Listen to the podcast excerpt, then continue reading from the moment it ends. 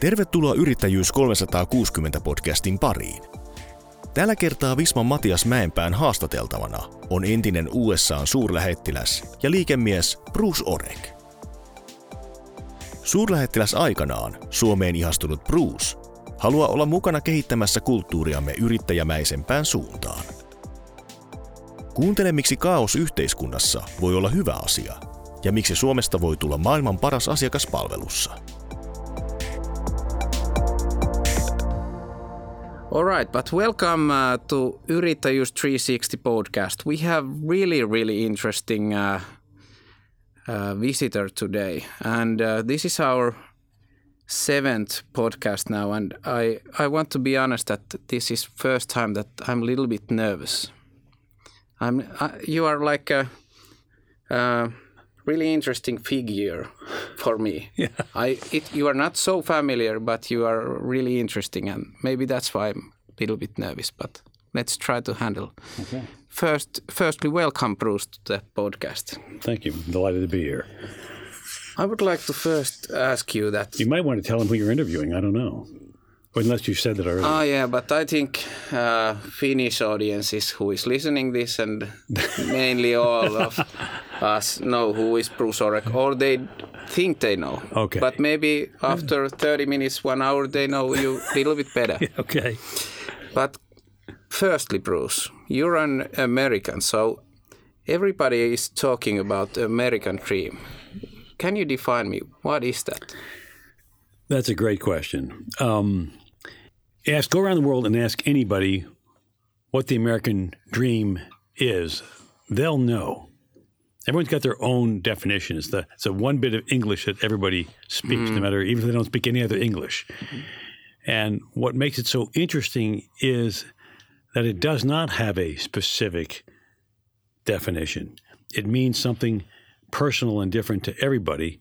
The common thread is that um, there is a way of thinking in the world or being in the world that says um, you can just do the thing you want to do, mm. and and your limits are based on your ability, your hard work, maybe it's your luck, uh, and the only reason it's, it's, it's sort of the dream the only reason they called it the American dream was because America was a place that didn't come with a lot of rules, right? It was a country that was, it's the whole country was the Wild West. Mm. And people who went there were the people who didn't like the rules of the place they were leaving. And so when they got to America, it was, we don't, we don't want any damn rules. Yeah. And, um, and that ultimately is, you know, what holds America together. Why America continues to have meaning and importance in the world is not because of one political policy or another, uh, one political candidate you like or one you don't like, but rather it's it's sort of a place where you get to do your thing, mm. and everybody gets that. No one's no one's going to look down their nose. No one's going to be critical of you because you tried something and it didn't work, or you tried something and it did work, or you know, it's you know, it's just the go for it place. And so the American dream is, is just the idea that your your ambition, your dream, your whatever it is that you would like to really do with your life uh, is okay.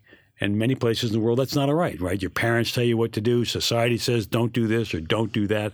Don't behave this way. Don't dress this way. Don't try that idea. In America, that's just not how it goes. Mm. Um, do you feel that you have lived your own American dream?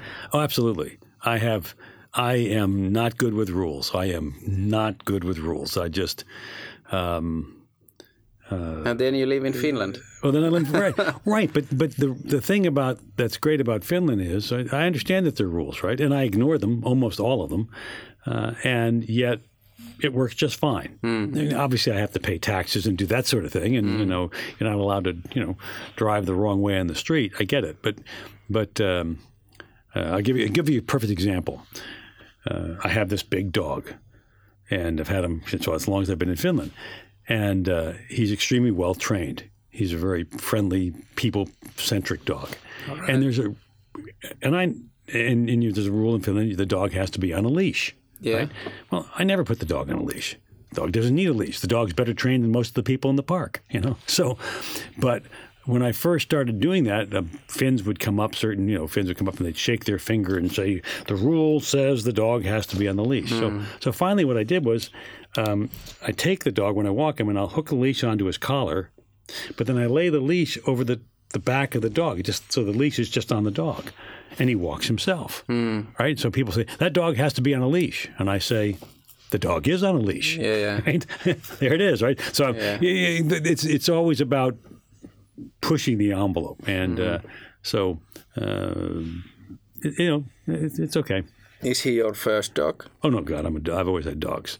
Yeah. 65 years old. I've got I've had 65 years worth of dogs, Yeah. and uh, but but like all of my dogs, he's well trained. Um, and What does the, that tell about you that you have always had dog? God, you know, I, I guess they're dog people and they're cat people and that, that sort of stuff. And and I have a cat as well.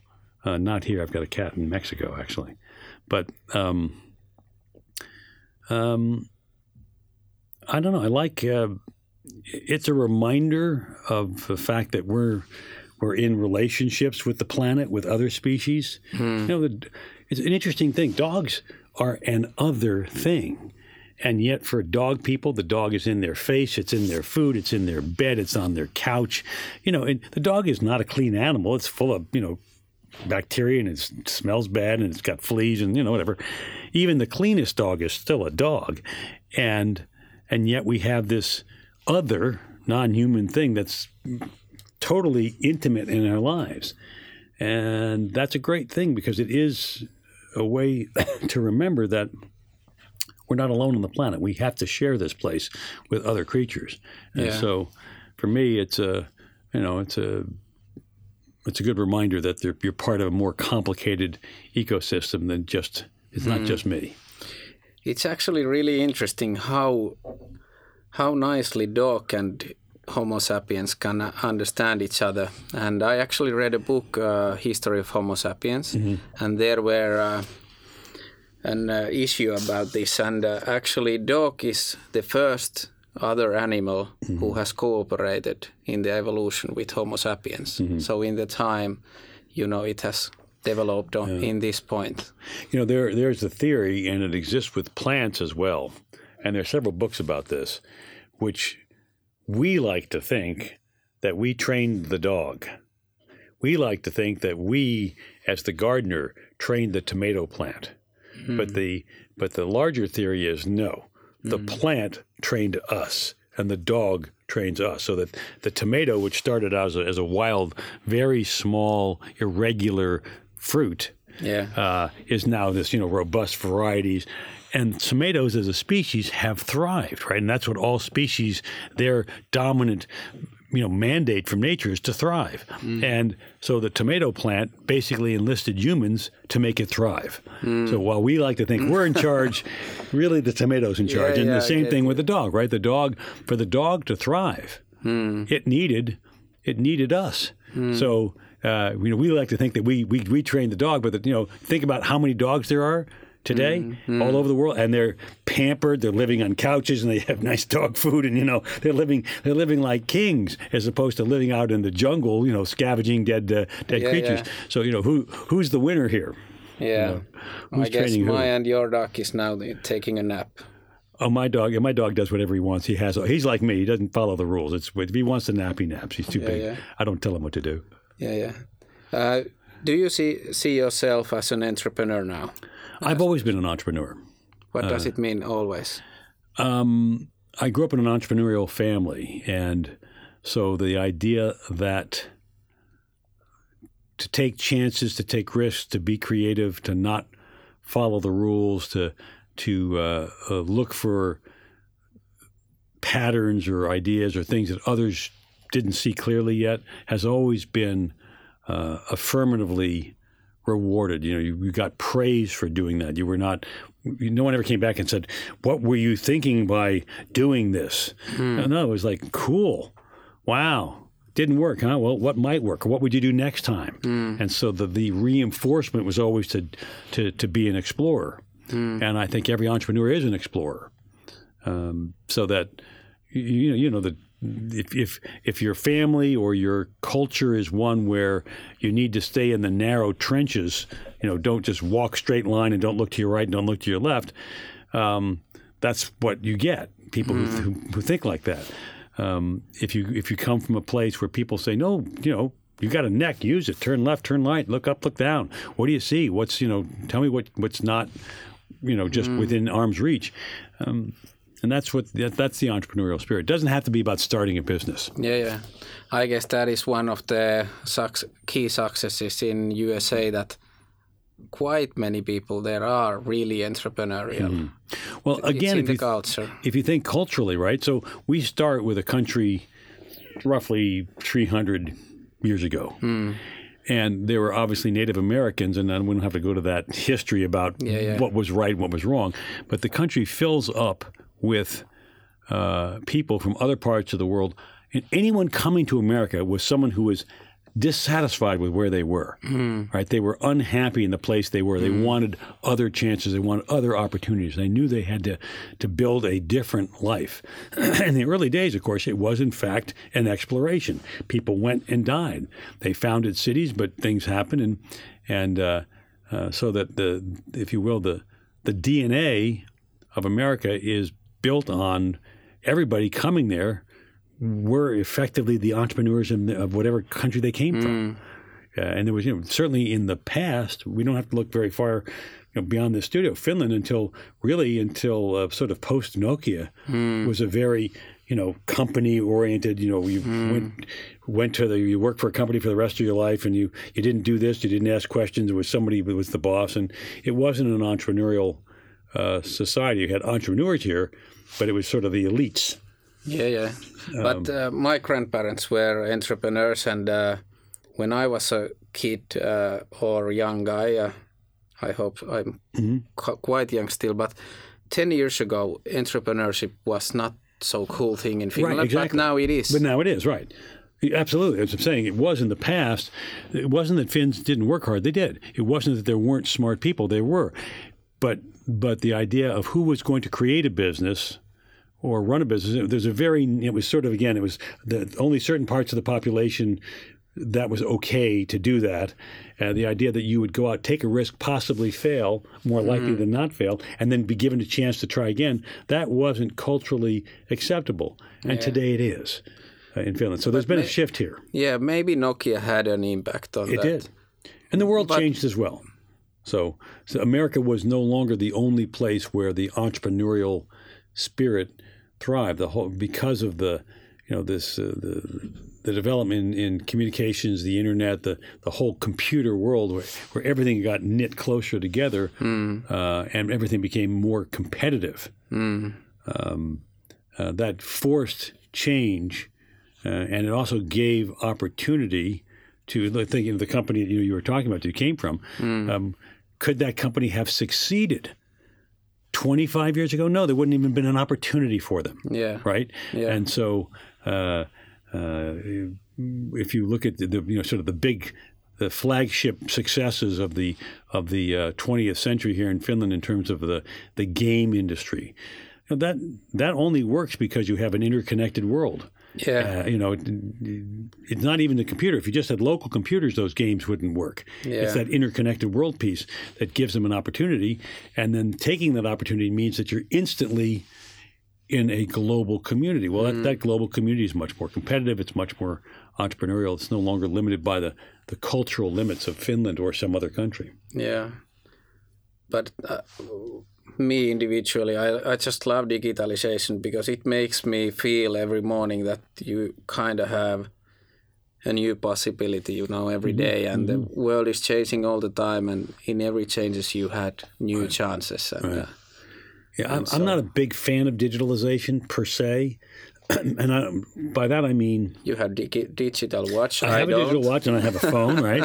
Yeah, I get it. It's, it's, I'm not anti-digital. I'm not as the uh, the the English word is a uh, is a they so sometimes will say you you either be a luddite or a troglodyte.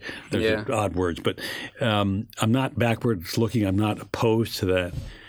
I I deeply believe that the these success stories turn on really human qualities.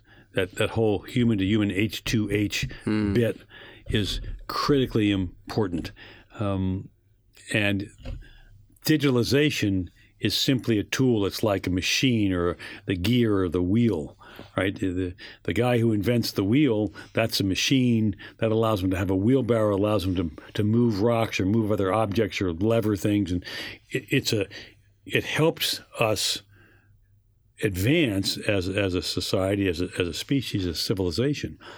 But it didn't, it doesn't take the place of the need for the, the human bit digitalization is, is just it's just another machine. Yeah. And I think sometimes we get lost in the in the machines themselves as opposed to the the more human side of it. Kuuntelet Yrittäjyys 360 podcastia. Jatka keskustelua somessa hashtagillä Yrittäjyys 360. If we go back to Bruce, Uh-oh. if it's okay. Sure, why not? Uh, you have a quite a project nowadays, but was it that what made you stay in Finland, or was it something else? What Well, made you stay here? Yeah. So my job in my former job, um, working for President Obama, obviously that came to an end uh, late in 2015. So I stepped down, ceased to be the U.S. ambassador. But I really felt in Finland uh, that there was this big change happening. You mentioned yourself, this change in uh, the shift to entrepreneurism, the shift from old ways to new ways. And I'd met so many interesting people, so many bright, smart, well educated folks, a lot of young folks who are very anxious to, to, to take on the world, to change the world, to do good things. And it, the fact that this was happening right then, it, to me, is very compelling. It's kind of like if you could go back in time, I would love to be in Berlin in 1989, right? To be in Berlin when the when the city blew up because of the wall coming down and all of the chaos and the opportunity that happened. So in many ways, I think this is the Berlin Wall moment for Finland. That may be a bad analogy, but the the point is that this this fundamental shift where where uh, again, if you go look at your the millennials, the under 35s in Finland who are the success stories today. These are all basically in businesses that are new businesses, right? New ideas, new products, new new inventions, new new ways of doing old things, whatever. Uh, it would have been very difficult for any of those uh, things to have happened just a few years ago. And so th- this is just the beginning of this groundswell, this this big shift, and that's that's compelling. It's fun to be to be present for that. Interesting view. Do you see that we are in kind of a chaos also? I love chaos. Um, when everything is working smoothly, it means nothing interesting is happening. And I'm not for chaos or the kind of chaos where people are starving or buildings are being blown up and they're you know war torn streets. Not that kind of chaos. Yeah, I understand. But I love intellectual chaos. I love the chaos of new ideas.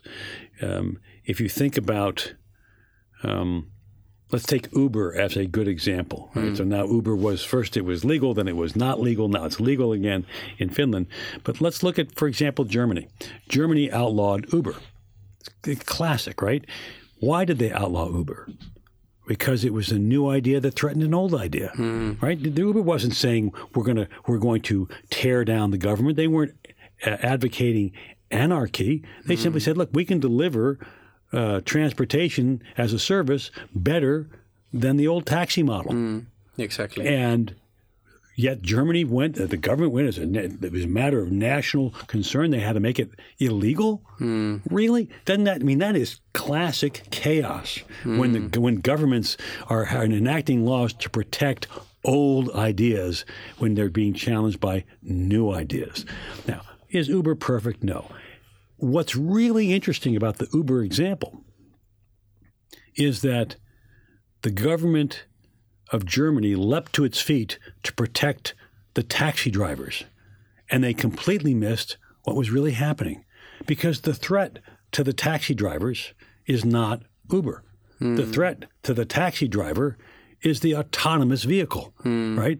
Their real enemy is Google and Apple Car and all, and all the everyone who's de- who's designing driverless cars. Every taxi driver today is already out of business. It's like the day the automobile was invented, the horse was out of business. Hmm. Now it took time, right? But if I was the car was invented, let's say 1880, right? that didn't mean you should get out of the horse business on day one. But the idea that you were going to be building stables and raising horses so that you could keep up with the carriage demand, hmm. you should have. Someone should have said, "Wait a minute, wait a minute. The world has changed." So the government of Germany says we're going to stop Uber, when what they really are, should be thinking about is how do we reinvent ourselves to be ready for the autonomous car. Yeah. This is a classic. You know, chaos, and of course, they're, they're jumping to the wrong conclusion. I have to ask you a question that does US citizens see uh, Europe as uh, old horses? You know yes, what I mean? Yes and no. Um, yes and no. It's a great question. Wow, that's a great question. So the I choose to be in Finland. I choose to live in Europe because I love the European lifestyle. So if Europe is old horses, please give me old horses, right? so there's there's a lot of Europe that I absolutely love. I love the in terms of quality of life, people's sensibility about life, the beauty of the age of Europe, you know, the old buildings. So so I'm happy to be living among old horses, but only in part. Mm. The challenge for Europe, the old horse piece of Europe that's not good, mm. Is the fact that uh, you know Europe has a long history of wars. Uh, you know, for, for century upon century upon century, it was the, you know, uh, uh, the Swedes fighting the Russians or the French fighting the British. My God, it's just you know history is just is just an endless, constant war among the European states, and uh, and that finally, of course. Uh, in the 20th century, it blossoms into World War One, the war to end all wars, until, of course, World War Two, which you know, the, the the massive level of destruction was was inconceivable. So so as a result of this long history, um, the post World War II European uh, culture has been avoid conflict at all costs. And while that is a good thing in some respects, mm. yes, I don't want to be, I don't want France to be at war with Britain, mm-hmm. right? But avoiding, you know, the conflict of war is not the same as saying avoid the conflict of ideas, avoid mm. the conflict of technology, avoid the, the disruption of change. Yeah. And but instead, it's sort of a one size fits all. Well, don't fail, don't take a chance. We don't like, you know, if we keep Uber out, we can say we keep Germany safe. No, you can't, right? Mm-hmm. So in that regard, yes, we look at Germany. Your Americans look at Germany. The business community says that's an old horse. So mm-hmm. that's, but that's also an easy fix, and I see that, and I think Finland needs to be very proud. I see that. You know, Finland, as is often the case, is took a real leadership role in that. You know, if you think about slush and all that, you know, Finland was out there very much in the forefront. When that shift was happening, they quickly picked up and I went, "We get it. The world's changed, and we need to be entrepreneurial." So there's a lot of stuff to still fix in Finland, old rules and old ways of thinking, but but uh, you know, Finland is very much not old horse in that way. Uh, not certainly not the young folks. They're certain, they're old folks who, you know, the guy who stops and tells me to put my dog on a leash. You know, But compared to USA, Oh, Europe is kind of old. everybody's old horse compared to us because it's complete chaos. People who live in the U. What happens is when someone comes to the USA, they either go, you know, it was fun while it lasted. I had a great trip. I saw Disney World. I went to Las Vegas. You know, I saw the excesses of the American culture, and I have got to get the hell out of there and go home. And there are people who go there and go, I love this. This is what I've been waiting for all my life, right? And um, um, um, you can explain so much of America if you understand that it's simply a place that's based on chaos. Uh, look, I'm an I am not a gun guy, and I think that the, the gun rules in America are just insanely wrong. Yeah. You know, and the the gun violence and all that kind of stuff. But I understand it because it's part of this. Hey.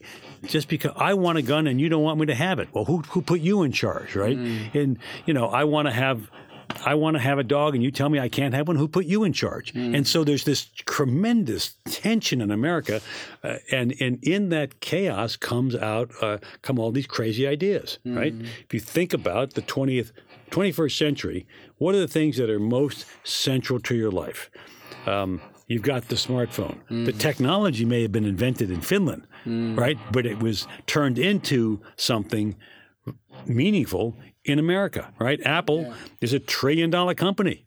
Um, and the internet was invented in America.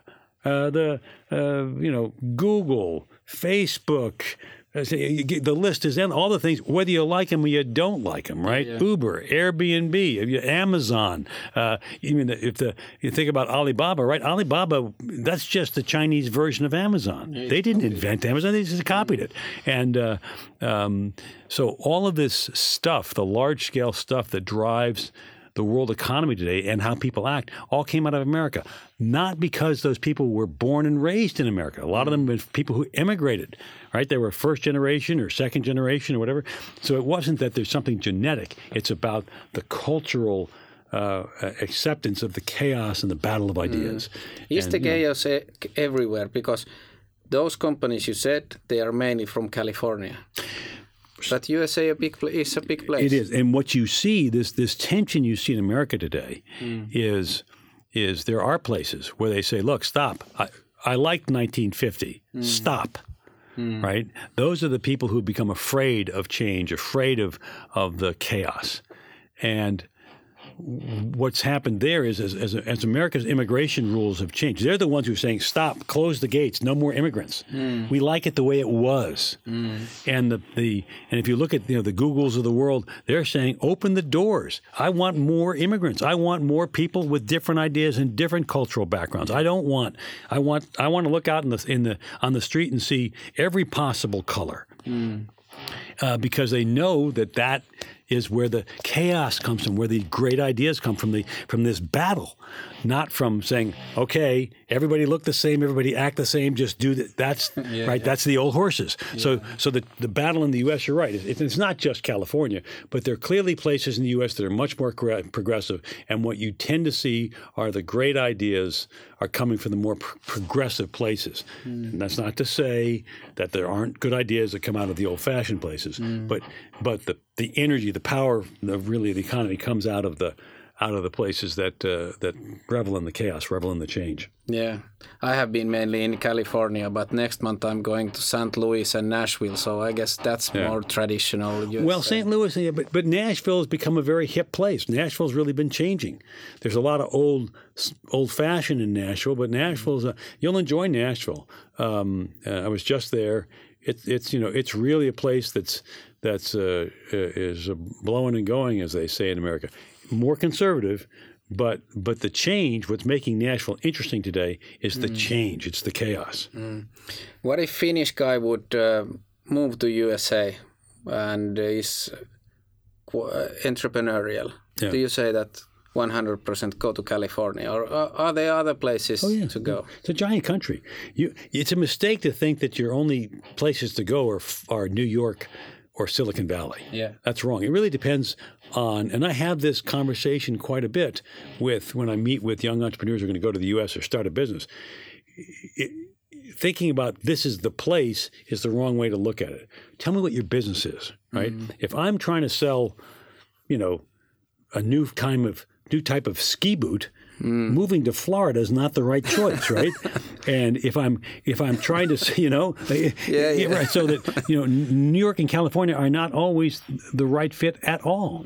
And even if the product might be good for that place, uh, sometimes it's it's too competitive. It's too hot a market. You want to get you want to get your footing in a smaller market where you can actually succeed first, and then go. So maybe you want to go to Asheville, Oregon, or Boulder, Colorado, or or or, or Nashville, Tennessee, or Austin, Texas, or or even you know Whitefish, Montana. Who knows? It depends on your business. And uh, but if you want to, a lot of times people, I'm going to go to New York and open this business, and I say, look, tell you what, just give me the money. Because you're going to lose it, and why lose it? Just give it to me, and I'll be richer, and you don't have to take the trip. You know, th- those are that's a brutal place to go and try to start a business, especially if you don't know New York. Um, You can do it, but that's a that's a long shot. Kuuntelet Yrittäjyys 360 podcastia. Jatka keskustelua somessa hashtagillä yrittäjyys 360. Uh, many startup entrepreneurs are listening uh, listening this podcast and uh, are thinking very globally. And if we discuss about sales, uh, am I understood right that in Europe you uh, this is a little bit general, but in Europe, uh, customer waits for face-to-face meetings. But how about USA?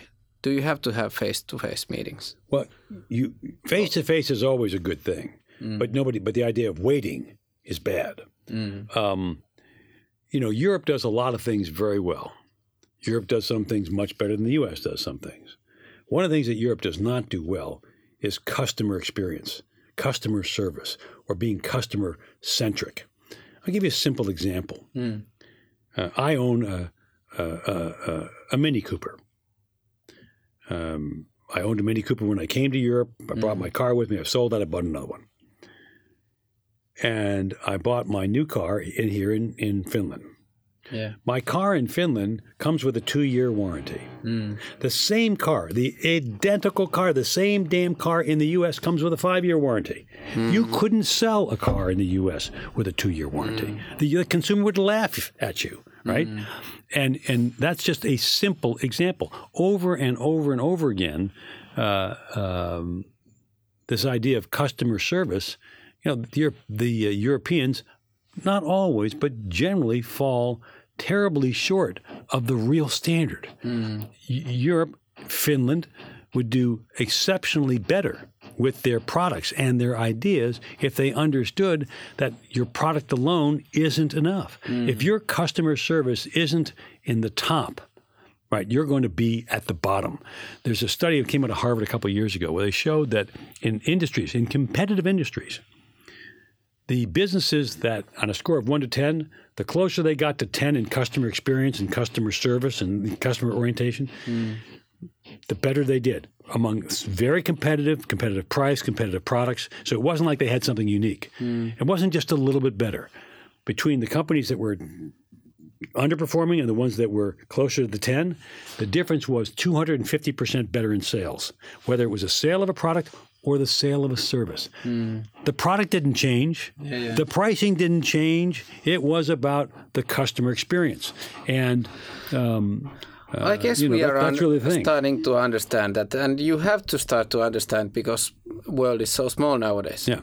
Right. Uh, and and look, there's a lot of good stuff happening in in Finland around this issue. I was just um, on the board of a Finnish company, and yesterday I was giving a talk about this to their customers from Reno and the teams around the company uh, all over the world. Uh, I'm involved with uh, Talk the Talk, which is a part of this, you know, it's a spinoff from Slush, helping uh, young Finns learn how to be better presenters, learn how to be better communicators. Uh, I know there's a lot of change in the educational investment here in this country to try and do that. So there's an awakening that there's this tremendous need. and uh, all I would suggest is that uh, uh, do more, do it faster. The world is not waiting. The world goes faster every day, and and anybody who's an entrepreneur knows that you never catch up for lost time. Right? If you say, "Well, I'm closed today, but I'll make it up tomorrow," it doesn't work that way.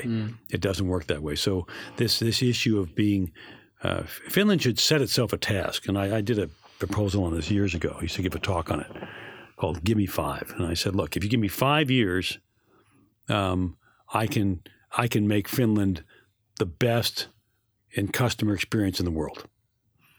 And I said, laid out a series of steps, and it wasn't just me; it was just the whole idea.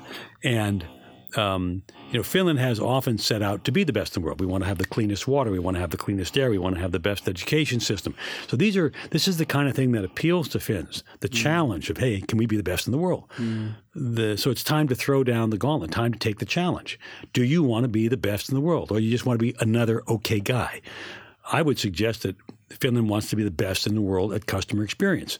Okay, set the goal. Have everybody from you know President Niinistöön down say that's our that's our next goal, and and you set at it with the business schools. You set it in the primary schools. Every business, you know, and you set metrics and you measure performance. And and within a few years, Finland could be known for being the company, the country that has is the best in the world. It's a service you could sell. It would help your products. You'd be hired by other companies to to train them and help them grow. And your own entrepreneurs would find a much more fertile environment for their own success. Sounds nice. Good, I'm out of here. Sounds nice. One more question about sales. Example: uh, There's a company selling a SaaS service, software service, uh, for 200 euros per month or 500 euros dollars per month. Do you have to be present in USA to reach US customers, or can you, you know, make the sales team to Helsinki and trying to get inbounds and close the deals from here? Well, the um, obviously it's a very general question. You don't have to be present in the U.S. to succeed in the U.S. But you have to understand your customer in the U.S. And this gets back to the same question, right? Um, Sure. Are you delivering customer service, customer experience? Are you delivering something unique or extraordinary? Mm. Uh, th- there is a misconception that people think it's the product, and it's mm. not. A bad product will ultimately fail, but a good product doesn't ultimately succeed simply because it's good. Mm. Because there are lots of good products out there. You're, you know, I, I can't think of a single industry where there aren't good competitors. Right? Nobody's got a monopoly. Where I'm the only guy who does this. Right? and um, uh, it's a very competitive world. And so, if so it's all about the customer experience, it's all about the story you tell. So, so what kind of? Okay, I'm looking at your shoes, and they are not surprisingly made by Nike. um, and there are many, many shoe companies out there making athletic shoes, Adidas, and you know, uh, uh, New Balance, and there's the old Karhu brand, even of Yeah, running shoes, right? too, you yeah. have that. You know, you've got you've got uh, um, you know, God, the list goes Asics. I mean, it goes on and on and on and on Mm. and on. Puma. So it's not that Nike has something unique. They don't. Mm-hmm. They're selling a shoe, and there are literally hundreds and hundreds and hundreds of athletic shoe companies. Mm. Yet Nike controls about 70%, 70, 70% of the global market in athletic wear and shoes. So Yeah. Unbelievable, right? Who, who, this is the most right. If you want to talk about a generic product, you know, it's just like selling nails or something. It's just a shoe, right? It's got a sole and got. A, does is does Nike have something that's really unique? I mean, come on, no, they don't. Maybe the fit, the shoe fits you better or doesn't fit you as well, but come on, that's not that that, that can't account for seventy percent. So in the case of Nike, which is a beautiful example, uh, it's not you know, y- y- y- it's not about the product. Hmm. It's about the story. It's hmm. about the customer experience. It's about why you buy a Nike, hmm. right? It's not the only shoe you could buy, but that's what you have on your feet. And um, so, you know, so you're getting back to it. Do you have to be present in the market to sell in the U.S.? No, you don't. But if you don't understand the customer, then you're not going to get the customer experience right. And if you don't get the customer experience right, then you're just selling a thing. And if you're just selling a thing, then you're driven by price or you're driven by, you know, a feature set or something that that makes it much harder to succeed. When you bought the shoes on your feet, did you compare that model with other brands to see what feet? No, you I bought always uh, buy a Nike. Yeah, I got it exactly. That's the point. You know, you, you you didn't go say, well, this one has this has a special urethane in the in the in the sole, and that one doesn't. But this one has a special gas in the. No, you, you you go, show me what you got in Nikes, right? You get the point. So you don't have to be in the U.S., but you have to get the customer, and to get the customer. You can't get the customer without knowing the customer, which means you got to have face-to-face time. You got to have enough people in the U.S. to say, mm. "Look, look, if you if Finland said we love salmiakki, mm. and we're gonna we're gonna we're gonna take over the U.S. market for salmiakki, right? That would not go very far, right? because you don't know your customer. Mm. It's the same product, right? Mm. Same thing. Sells here, it should sell there, right? No, it won't because you don't know the customer. Yeah, maybe the difference in uh, Finnish and American startup is that when there ha- is 10 employees, uh, Finnish company has maybe eight backend developers and uh, two marketing slash sales guys, and you have the opposite. Well, yeah, probably not that dramatic, but yes. I mean, come on, let's face it. something like well, something like look, he, right? Microsoft was notorious for announcing products it had not yet developed. Right? Mm-hmm. They'd have these big announcements, and they give you the big feature set, and they get everybody all excited, and then they went, "Okay, people like this. We better, we better, we better go build it." You know, they didn't have it, and yet here they are, right? Hugely successful company. Look at look at the uh, iPhone, right? We're on iOS seven. Hmm. I mean, sorry, 12. Hmm. This is a 12 for iOS 12. Hmm. Really? A trillion dollar company, all those engineers, they're still, you know, what's going on? That means they're out marketing ideas faster than they can, in fact, implement them from a software standpoint. We are making the product ready, and then we start to see is there uh, Yeah. Is there a market? some somebody to buy or not. Right, and and, and of course that's the, that's sort of the wrong order. The, the there's a military expression: ready, aim, fire. Right, and the to succeed today in the in the world as fast as it's going, it's got to be ready, fire, aim. Well, Finland is ready. You guys have been ready for years. You're mm. smart. You've trained. You get the right values. You're ready. But your problem is you're instead of ready, fire, aim. You're ready, aim, aim, aim, aim, aim. You never get to fire, and by the time you do get to fire, the market's moved on I fully agree. right? I and so this is not th- th- that's not a criticism of your capability. It's a mm. criticism of your process. Mm. And so, and the good news is that's an easy process to fix, Mm. right? Do, do just as Nike says, just do it, mm. right? Just do it. Mm. Stop waiting for perfect. The perfect. If perfect existed, this is a trillion dollar company, right? Apple's a the first trillion dollar company. If this ain't perfect, I'm holding an iPhone. Can't see it. I'm holding an iPhone. It ain't perfect. Why? Because I'm on iOS 12, and there'll be iOS 12.1 in a week because they'll find bugs in it. If they were waiting for perfect, they would never come out. And so um, uh, that's the wrong approach. There's no question that's the wrong approach. Ready, fire, aim.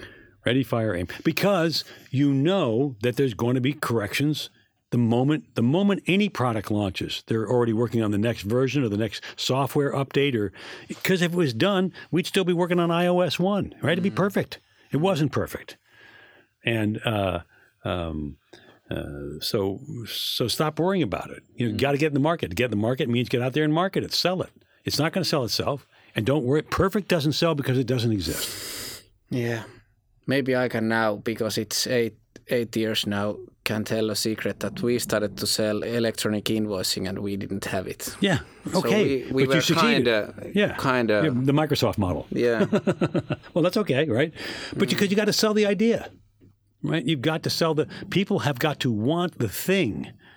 Uh, and in as you go out to market with an idea, what you're going to get is feedback on the idea, so that instead of saying, "Look, I've, I've built this product, here it is," and then the customer goes, "Well."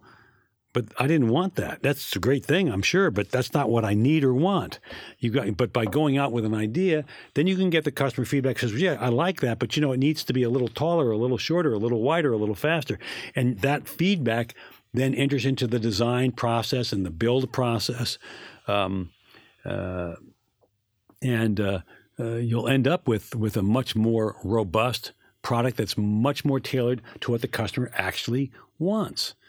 But if you build it first and then ask questions, say, "Hey, ah, here we are," but I, I don't, you know, I don't need an electric carrot, you know, whatever the hell it is. You know, it's, you know, yeah. Kuuntelet Yrittäjyys 360 podcastia. Jatka keskustelua somessa hashtagillä yrittäjyys 360. If we go forward and go to the your huge project, oh my god, the okay. train factory. yeah, yeah, yeah. First question is maybe now, how do you apply ready, fire, aim Oh in God, that this, your project? this is absolutely this is absolutely that. I can tell you that. So, um, the we come to the train factory with a process which is take everything the way it's being done, take it apart, and see if we can do it differently or and therefore have a different or better or unique result. So we make no assumptions about doing anything the way we do it now. Literally, I mean, we don't have time, but from how we're doing a gym there to how we're doing the the the, the market hall to how we're doing you know, everything, we're, we're coming to the process differently, and we're and we're delivering a product that's different with a different set of economics and metrics. In every one of those steps, we are clearly taking risks, mm. right? Because it's easy to say, "Well, this works. Don't don't vary from that formula." Um, we're clearly in the ready, fire, aim. We're ready in the sense that we've seen it done. We've all of the people on the team know what's happening around the world, mm. and everyone's smart, and we're uh, we're all willing to work hard, and we're willing to take risks. So we're ready. Um, and there's a little bit of aiming. You know, it's not totally stupid, mm. but if I was actually going to aim for the whole thing. I could be it could be 10 years. And by the time I got done aiming during the 10 years, the thing I was aiming for 10 years ago has changed, right? So I'm when I'm basically we you know we're we're definitely in the fire mode where we're going to discover that we did something but didn't do enough of it. So that'll have to change, or we did something and that didn't work, so we'll have to kill that. Um, uh, so it's a, in the sense of ideas, it's a high risk project. In sense of the economics, we feel comfortable that that as many mistakes as we're likely to make, uh, we'll do fine. But you know, it's it's it's expensive. It's, it's not a cheap.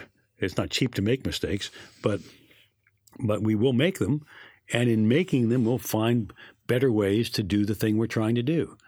And the other thing is that. Um, uh, you know, we, we set out certain rules for ourselves that keep us from doing things the old way. We, we won't do this even though we know it works in other places. Why? Because it's going to it's going to give me a predictable result, which is going to be the same. Hmm. But if we go a little bit back, you bought the facility. Uh, was it 11 million euros?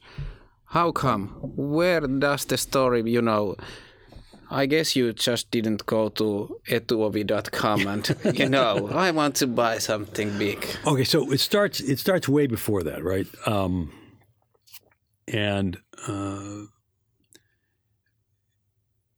real estate is an interesting asset. Over time, it has proven to be a good investment for for investors. There are a lot of wealthy people and wealthy families that have made a great deal of money over time in real estate people have lost money in real estate as mm, well, of course. That is true also.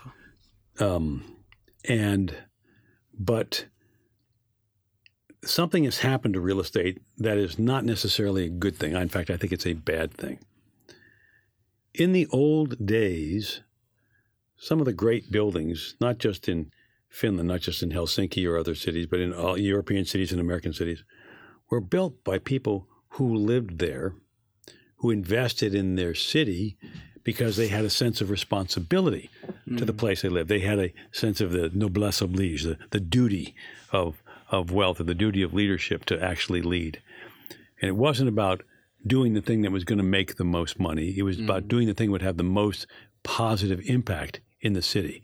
So that oftentimes, like certainly in the U.S., uh, libraries were built by not by the city, but by philanthropists, by people who gave money, and universities were founded by people who gave money to improve something, or the the the, the great buildings, the great bank buildings or insurance were built by people who were trying to make a statement about the city. And so the development of the urban landscape was tied to the community and to leadership in the community. Now what's happened is real estate has become just another investment vehicle for the rich. Hmm. And in a global economy, uh, people trade buildings like used to trade stocks or bonds. Uh, I'm going to, this will probably get me in trouble, but earlier this year, uh, uh, Blackstone, a big investment group out of the U.S., came in and bought Sponda, the real estate company here in Helsinki, mm. and bought 3.2 billion dollars worth of real estate in a single transaction. 3.2 billion dollars of real estate in Helsinki.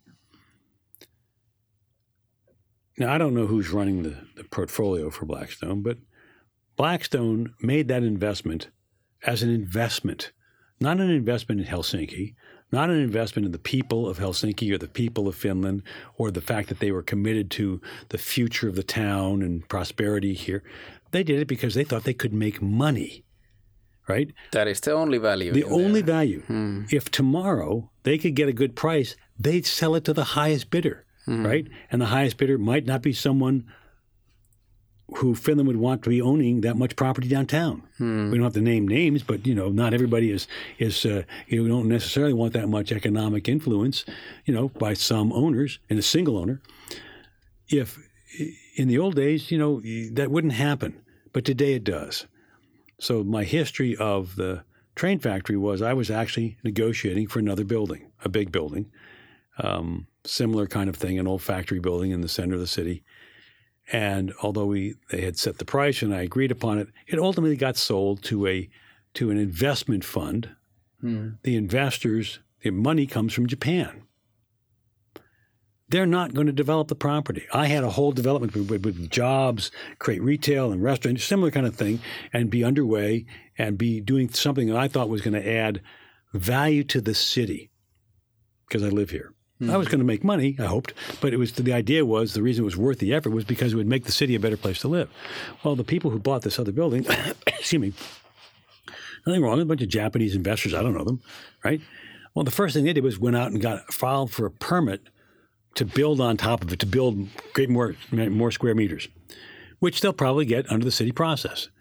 And what are they going to do? Then they're going to flip the building. They're going to sell it to somebody else. Mm. They're not keeping it to develop it. They're never going to come to Helsinki. They're not going to live here. They're not going to become invested in Finnish society. It's just an asset. Okay. Mm. And therefore, this is a bad pattern. And I know yeah. this gets back to train factory. But how do you stop that development well, of you, you, uh, value is money in, in a real estate? Well, you don't necessarily, but you asked about how I got involved. So yeah. I end up with the train factory. It's this great, magnificent set of buildings. So the old 1903 buildings built by the architect Bruno Granholm, and they're beautiful. They're just fantastic. You couldn't build them again today. Um, you wouldn't necessarily want to either. I mean, it's a factory of that sort. Mm. But and it's this great location in Vallila, and uh, I believed in looking at it that that uh, with an investment of time and in smart, you know, brain power and, and you know, sweat equity, a lot of hard work, it could become something really good for the city. Profitable for me, I hope, mm-hmm. but really good for the city. Something that would really be important and add value to the urban yeah. community here, right? So the reason for doing is not the money; it's the maybe the follow up from follow doing things nicely and good. And it's and fun to take the challenge, fun to take the risk, fun to do the creativity part. But but uh, look, I hope to make money. I'm a business person, right? Mm. But the truth is I'm, you know, I'm not some super rich guy, but I'm certainly rich enough. If I retired tomorrow, if I never invested another penny, I could live out my life very comfortably. Mm. I wouldn't have to worry about how I was going to pay the rent or buy the groceries. Mm.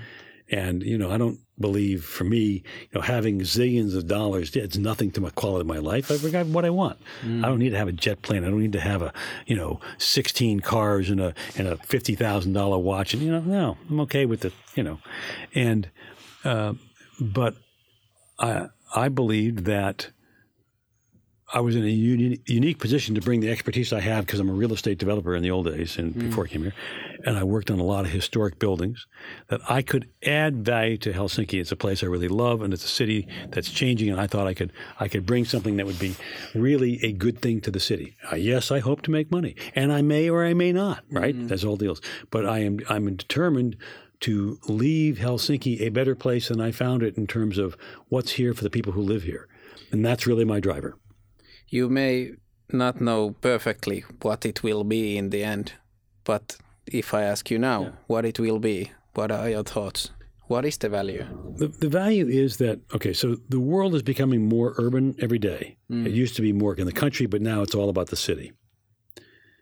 Yet, in many ways, uh, developers and sometimes the city planners are they look too much to the past and not enough to the future.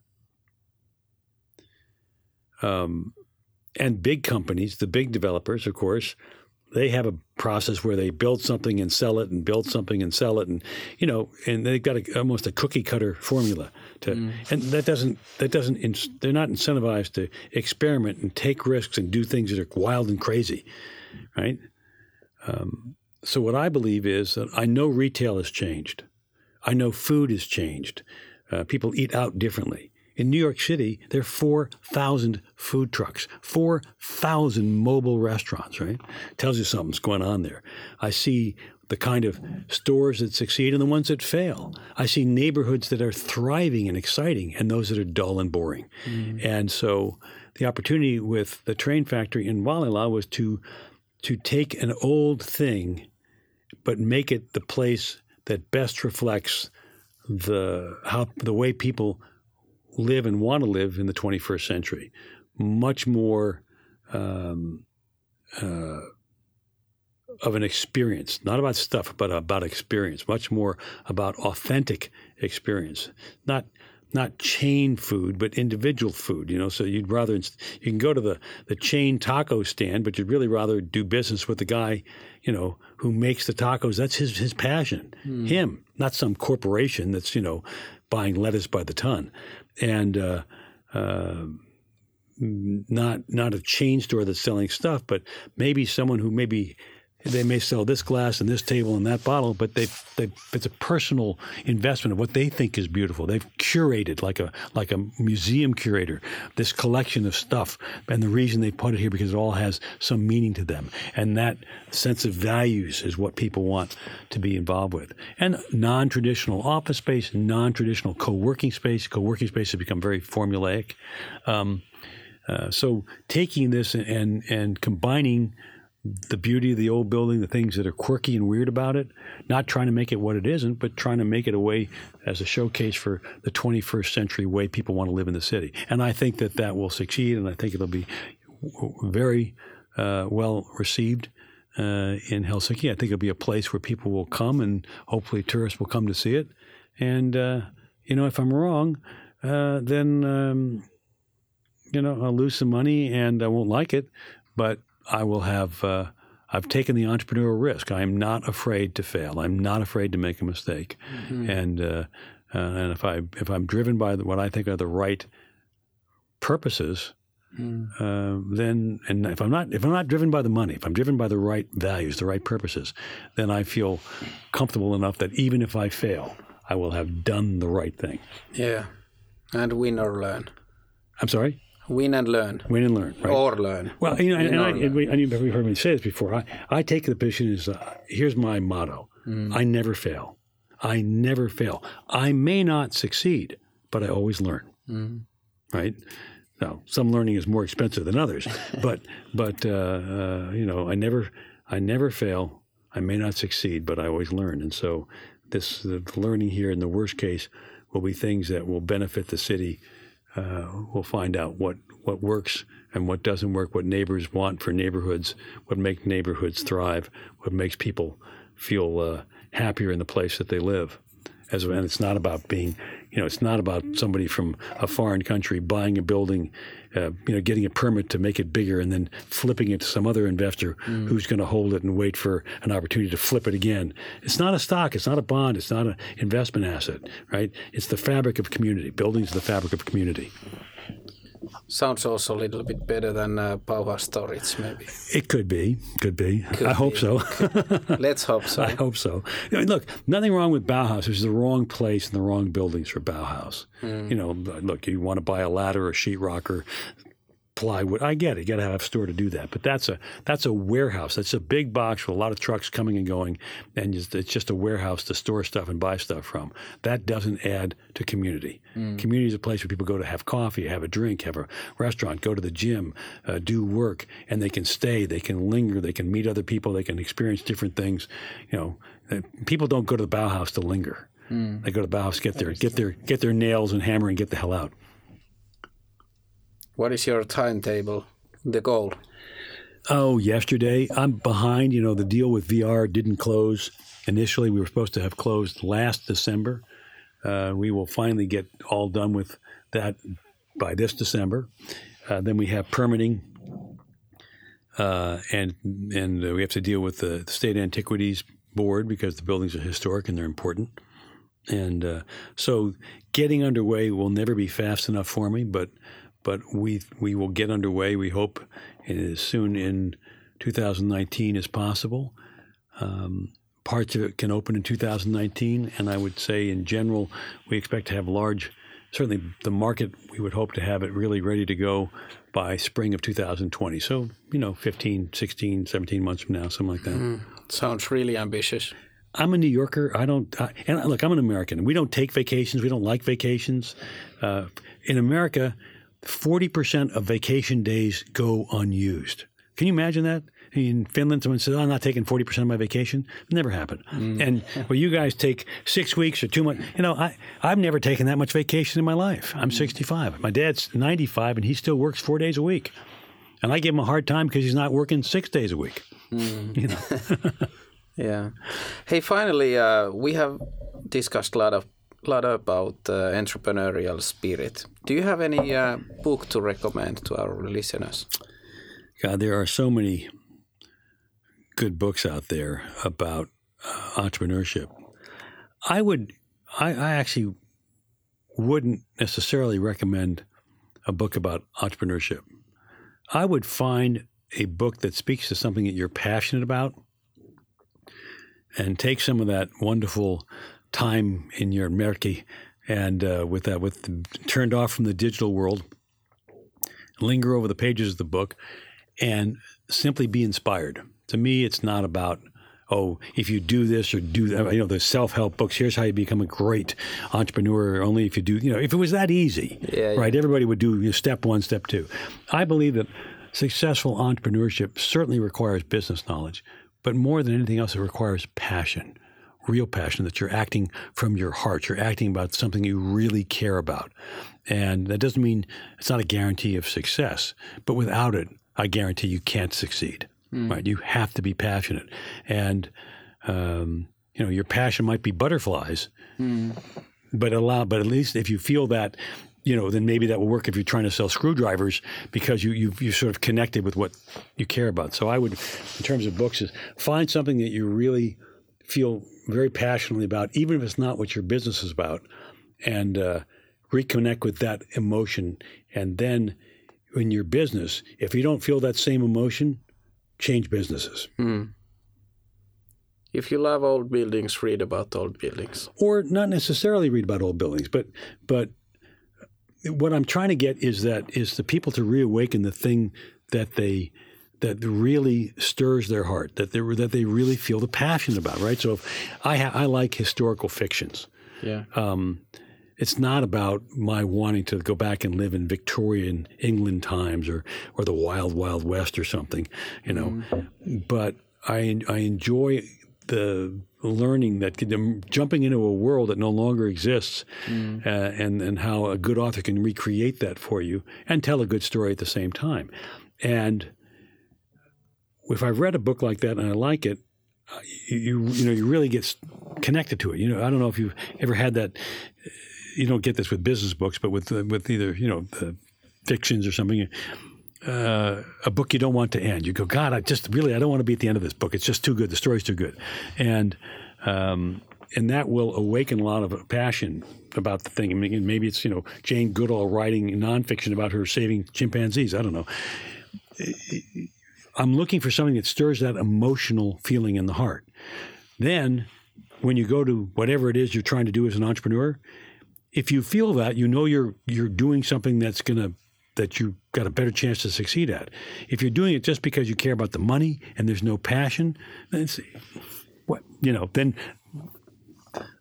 uh, so the reading is, is meant to is meant to remind you of the emotional energy you need to have to be a successful business person. You know, any any successful entrepreneur will tell you that what got them up to work the extra hours or keep them awake, it, it, it, it was the fact they were passionate about what they were doing. Absolutely. Right, not the money. Oh God, this I'm going to make twenty dollars more on this. Yeah, yeah. No, right. Yeah. And and so I when a lot of people you see young entrepreneurs, they're worried about the business in the terms of the money.